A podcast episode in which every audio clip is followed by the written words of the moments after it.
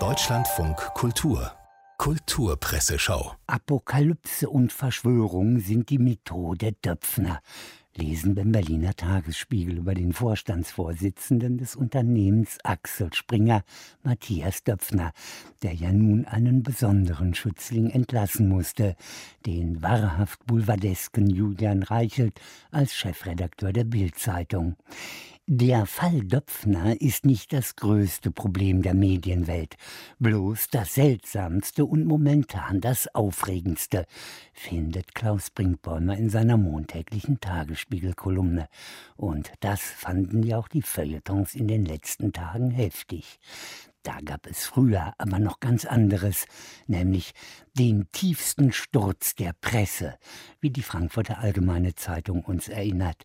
Die Geschehnisse von 1983 rund um die gefälschten Hitler-Tagebücher, den größten Medienstand in der alten Bundesrepublik, so Oliver Jungen.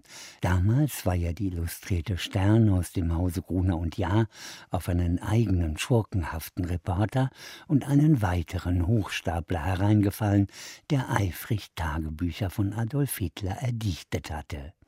Ein Herr Hitler, so der Tagesspiegel, gemütlich, sympathisch und damit endlich die Absolution, die ehemalige und neue Nazis für ihre Hitler-Genossenschaft so lange erhofft hatten.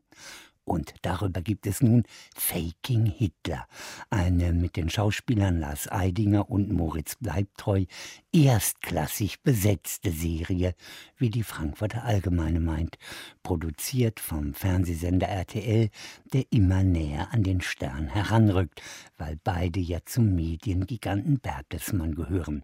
Was damals Fake war, sind heute Fake News, meint Joachim Huber im Tagesspiegel. Der Nationalsozialismus lebt. Die Verführbarkeit des Menschen bleibt eine Konstante. Die gefälschten Tagebücher, ihre Umstände sind Geschichte, ihre Umstände, ihr Nährboden ist es nicht. Und so gibt es ja reichlich Bücher mit ultrarechtem Inhalt, deren Verlage auch auf die Frankfurter Buchmesse dürfen, was manchen Schreibenden so viel Furcht einflößt, dass sie lieber daheim bleiben. Im kommenden Jahr will ich, dass alle diese Autorinnen ohne Angst nach Frankfurt kommen können. Das sagte Frankfurts Oberbürgermeister Peter Feldmann in seinen Begrüßungsworten zur Verleihung des Friedenspreises des deutschen Buchhandels in der Paulskirche.